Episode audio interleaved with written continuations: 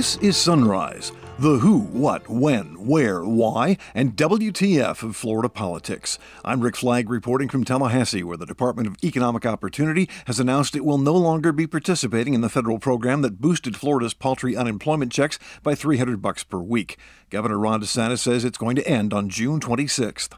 And the re- re- reason is simple. We got almost a half a million job openings in the state of Florida. DeSantis says the federal money was a lifeline when the economy was shut down, but now he thinks benefits are so high they encourage people to stay home instead of finding a job. The governor signs a bill imposing new regulations on tech giants like Facebook and Twitter. This began after they deplatformed Donald Trump for spreading lies and misinformation during the final days of his administration. But DeSantis claims social media censorship is the real threat here. So their power up to this point has effectively been unchecked. Um, and they have used this power in Silicon Valley to impose their orthodoxies and their ideologies um, on our public square. Um, this is not how a free society uh, should operate. Under that new law, any Floridian can sue the social media companies if they are deplatformed, censored, or shadow banned. The governor has not signed off on the new state budget yet, and Florida Tax Watch is asking him to take aim at more than $100 million worth of turkeys that have no business being in the budget. The $101.5 billion budget passed by the Florida legislature for fiscal year 21 22 contains 116 items qualifying as budget turkeys worth $157.5 million. Tax Watch also wants lawmakers to stop using a sprinkle list to add spending projects to the budget after formal negotiations have been finished. Central Florida Congresswoman Stephanie Murphy has decided she will not run against Senator Marco Rubio next year. Marco Rubio will not be an easy opponent, especially if it's on the heels of a bruising primary where Democrats spend millions attacking each other instead of using those millions to build the infrastructure we so desperately need to win here. So I've decided instead of running for the U.S. Senate, I will devote my energy to helping make our party stronger. Murphy's announcement clears the path for Val Demings to run against Rubio next year, and Murphy appears to be targeting Rick Scott in the Senate race in 2024. Now that the pandemic is killing fewer Americans and mask rules are being relaxed, people are getting the urge to travel again. The folks at Visit Florida say they're going to have to work hard to overcome all the negative publicity heaped on the Sunshine State during the pandemic. While many states experienced uh, critical pandemic related media coverage, Florida's negative media coverage was valued at $107 billion, which is a lot of negative media perceptions to overcome. We'll also have your calendar of political events and the story of a Florida man accused of trying to hide cocaine where the sun doesn't shine. Too bad for him, a deputy saw the whole thing. And now the top stories on Sunrise for Tuesday, May 25th. This is National Missing Children's Day, National Tap Dance Day, National Wine Day, and Towel Day. On this date in 1787, the Constitutional Convention opened in Philadelphia. George Washington presided. In 1932, Goofy made his first appearance in Mickey's Revue by Walt Disney. Back then, he was known as Dippy Dog. In 1961, President Kennedy announced the U.S. goal of putting a man on the moon before the end of the decade. And in 1986, a 95 year old Florida woman aced the 17th hole at the Everglades Golf Club in Palm Beach.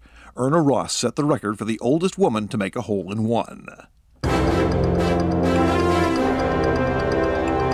Florida's Department of Health reported 1,606 new cases of COVID 19 Monday, the lowest one day total since mid October. The state also reported 28 new fatalities. Our death toll has reached 37,235. More than 10 million Floridians have now been vaccinated. 2 million of those are still waiting for their second shots. Orlando Congresswoman Stephanie Murphy says she will not run next year for the U.S. Senate seat now held by Republican Marco Rubio. She posted the news on Twitter. Since February, I've been traveling the state of Florida listening to my fellow Democrats about how we can regroup and re energize our state party ahead of the 22 elections. We've had too many close losses in Florida, and so I wanted to use my experience from winning tough races to help the party prepare itself. At the same time, I've been seriously considering a run for the U.S. Senate in either 22 or 24. I'm deeply disappointed by our current representation. I think both Senator Rubio and Senator Scott repeatedly put their own interest above the interests of the people of Florida. And I've been so grateful to all the Floridians who have reached out to me over the last few months, encouraging me to run against Marco Rubio. And I wouldn't be considering a run if I didn't think I'd be a strong nominee. I've won every single race I've run, including a primary and tough generals in one of the toughest seats in the country. But the reality is that Marco Rubio will not be an easy opponent, especially if it's on the heels of a bruising primary where Democrats spend millions attacking each other instead of using those millions to build the infrastructure we so desperately need to win here. So I've decided instead of running for the US Senate, I will devote my energy to helping make our party stronger. While I will not be running statewide in 22, I will work to help the Democratic Party build towards statewide success. We must start now with unity of effort if we want the state to be ready to put the White House, a Senate seat, and more state and local races in the Democratic column in 24. I'm an incredibly proud and patriotic American. My family fled tyranny, and thanks to the power and generosity of America, I'm the first woman in my family to go to college and the first Vietnamese American woman in Congress. And I think the opportunities that allowed my family and me to work hard and get ahead are slipping away from too many Americans. So I'm not going anywhere. We have so much work that remains undone. I'll be working in Congress to fight for Florida and working with the White House to get us through this pandemic and help build our economy back better than before. I'm excited about the work ahead and I'm looking forward to it because I will never stop fighting for Floridians and for progress that moves this nation forward. That announcement came less than a week after Orlando Congresswoman Val Demings told her supporters she is seriously considering a run against Rubio. But Murphy did not rule out a run of her own against Senator Rick Scott when his seat is up for grabs in 2024. If you're getting unemployment checks from the state, they're going to get a lot smaller. Florida's Department of Economic Opportunity has announced it will no longer participate in the federal unemployment program that added another $300 per week to the checks that are sent out by the state. Governor Ron DeSantis says there is no incentive to work when you can make as much as $575 per week on unemployment.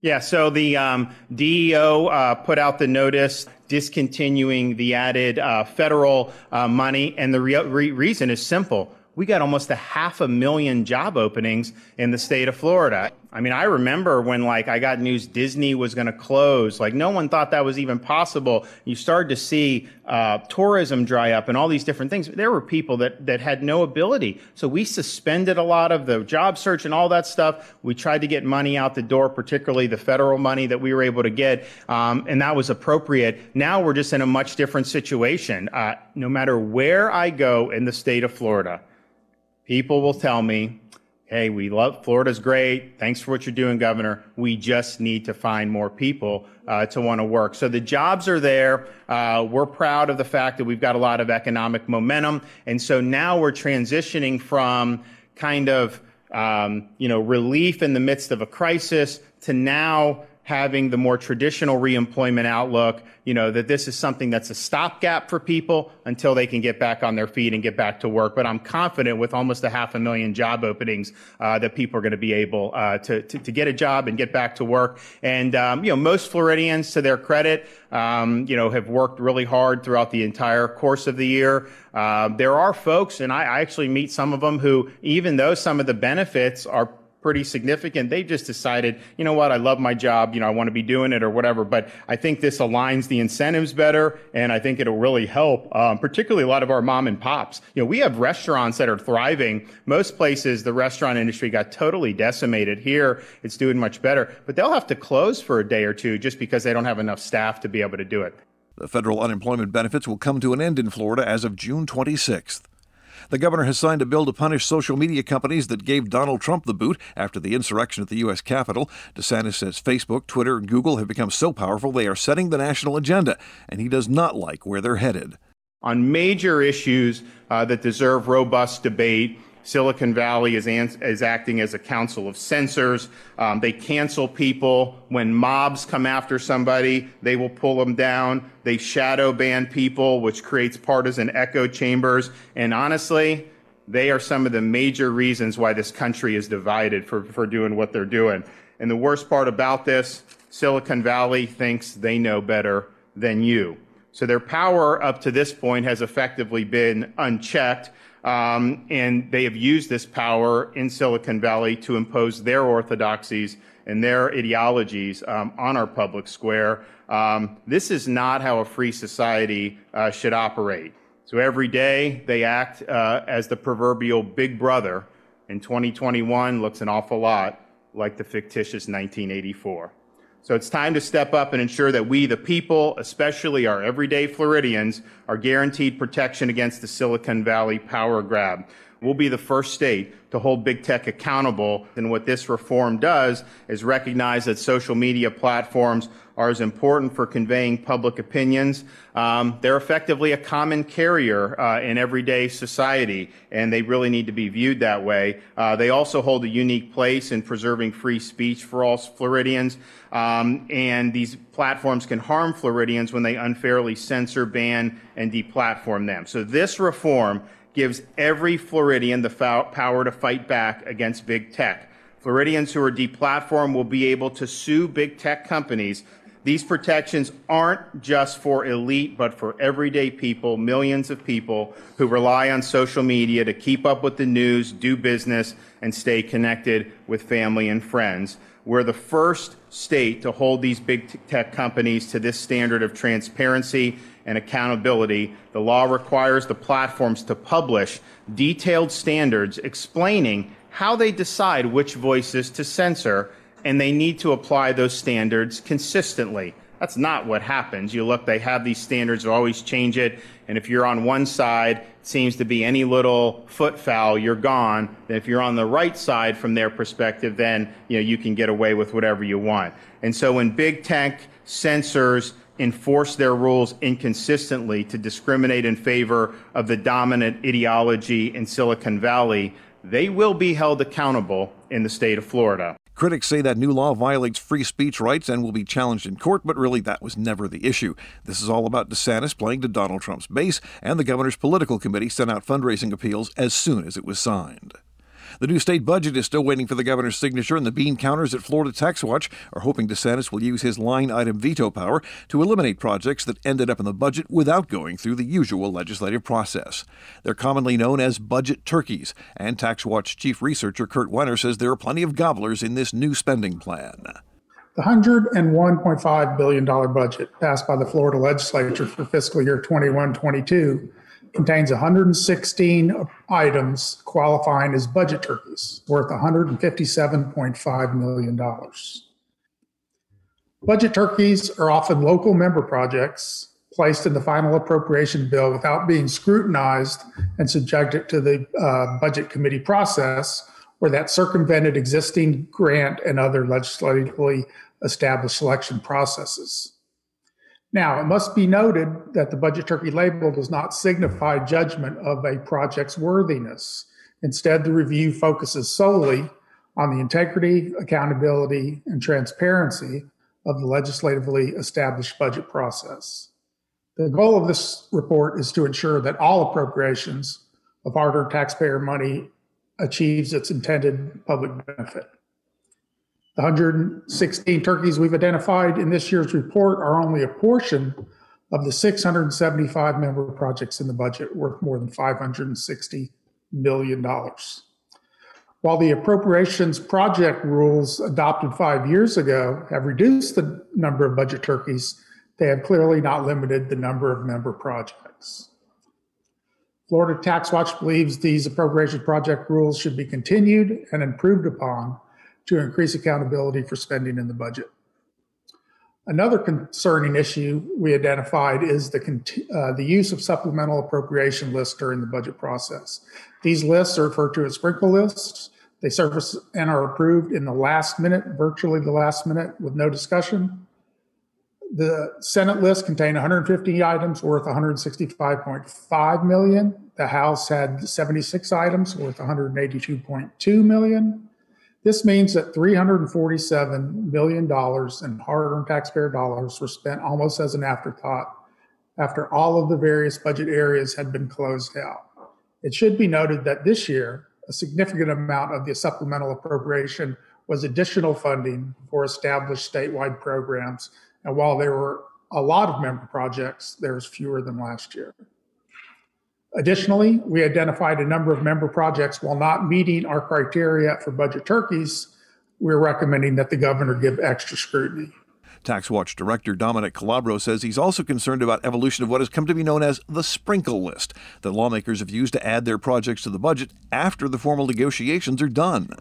You know, every dollar spent by the legislature deserves to go through the thoughtful and appropriate uh, process. So it's always disappointing when we see more than a quarter billion dollars approved without the spending scrutiny that we believe it truly deserves. So Florida Tax Force strongly urges the legislature to discontinue these supplemental funding lists moving forward. Additionally, we are also recommending that the legislature implement more competitive selection processes for member projects especially one for local transportation projects, to help ensure that these items are funded with a coordinated statewide vision and that they compete for limited funding done in a fair manner as well as an accountable manner and gets the best results for the taxpayers of Florida. Listen, we want to make sure the legislature has ample opportunity to have the say that they rightly deserve as the appropriations and process. But like everything else, it shouldn't just simply be uh, power makes right. We want to make sure it's fair, thoughtful, it's integrated, and that once those appropriated items are funded, that they can be ensured they can be expended for the purpose for which they were established. Once they're appropriated directly in the budget, that's it. There's really little other accountability for a particular member project. So that's why extra care and thoughtfulness has to go in. Now, one of the most outrageous turkeys in the new budget is a $25 million appropriation for the Pasco Hernando State College Center for Student Success and Community Engagement because it's way more than they asked for. The House sponsor requested 10 million, the Senate sponsor asked for 12.5 million. Instead of splitting the difference, they more than doubled the original request. 2020 turned out to be a real kidney stone of a year for the Florida tourism industry. Stacy Melman is the chief marketing officer at Visit Florida, and she says they never stopped selling the concept of a vacation during the pandemic. During the worst year for tourism in memory, Visit Florida never stopped preparing potential travelers for the days when they could travel again. Uh, when people were staying safe and staying home, we reminded them that their vacations were worth taking and that a Florida vacation is transformative. We sustained our always on efforts by pitching media, educating travel agents, executing our promotions. But we also pivoted when it was necessary and recalibrated our strategy and tactics to best serve the Florida vacation brand and the state tourism industry. We doubled down on a strong search strategy to maintain consumer awareness and keep Florida vacation brand top of mind Tourism is on the rebound now, so Visit Florida will be adopting a new marketing strategy. Melman says the key is to rebuild trust in the Florida brand, which took a huge hit last year. And While many states experienced uh, critical pandemic related media coverage, Florida's negative media coverage was valued at $107 billion, which is a lot of negative media perceptions to overcome. Therefore, Florida's economic recovery is going to depend on the strategic restoration of our Florida tourism brand. And before booking their first vacation since lockdown, travelers are going to be interested in ground level information. They're going to want a sense of security, um, and they're going to also want exciting anticipation of their future vacation. Their believability is going to rest in that visual proof that they're going to see online. Every traveler that visits Florida is going to have an influential voice in shaping how others see Florida. And real, rebuilding that trust is going to take a strong word of mouth marketing efforts that focus on delivering authentic messaging, building relationships with trust creators to play an ambassadorial role for Florida, and partnering with brands and people who have faithful audiences and loyal followers. That is going to be important for us um, to complete our recovery. Your calendar of events, the Florida Elections Commission meets by phone at 8:30. The Board of the Southwest Florida Water Management District meets in Tampa at 9. It will also be online. The Florida Life and Health Guarantee Association meets by conference call at 11. Representative Jason Shoaf of Port St. Joe speaks at the Network of Entrepreneurs and Business Advocates at 11:30 in Tallahassee. Representative Rick Roth discusses the legislative session during a meeting of the Republican Club at the Palm Beaches at noon in West Palm Beach.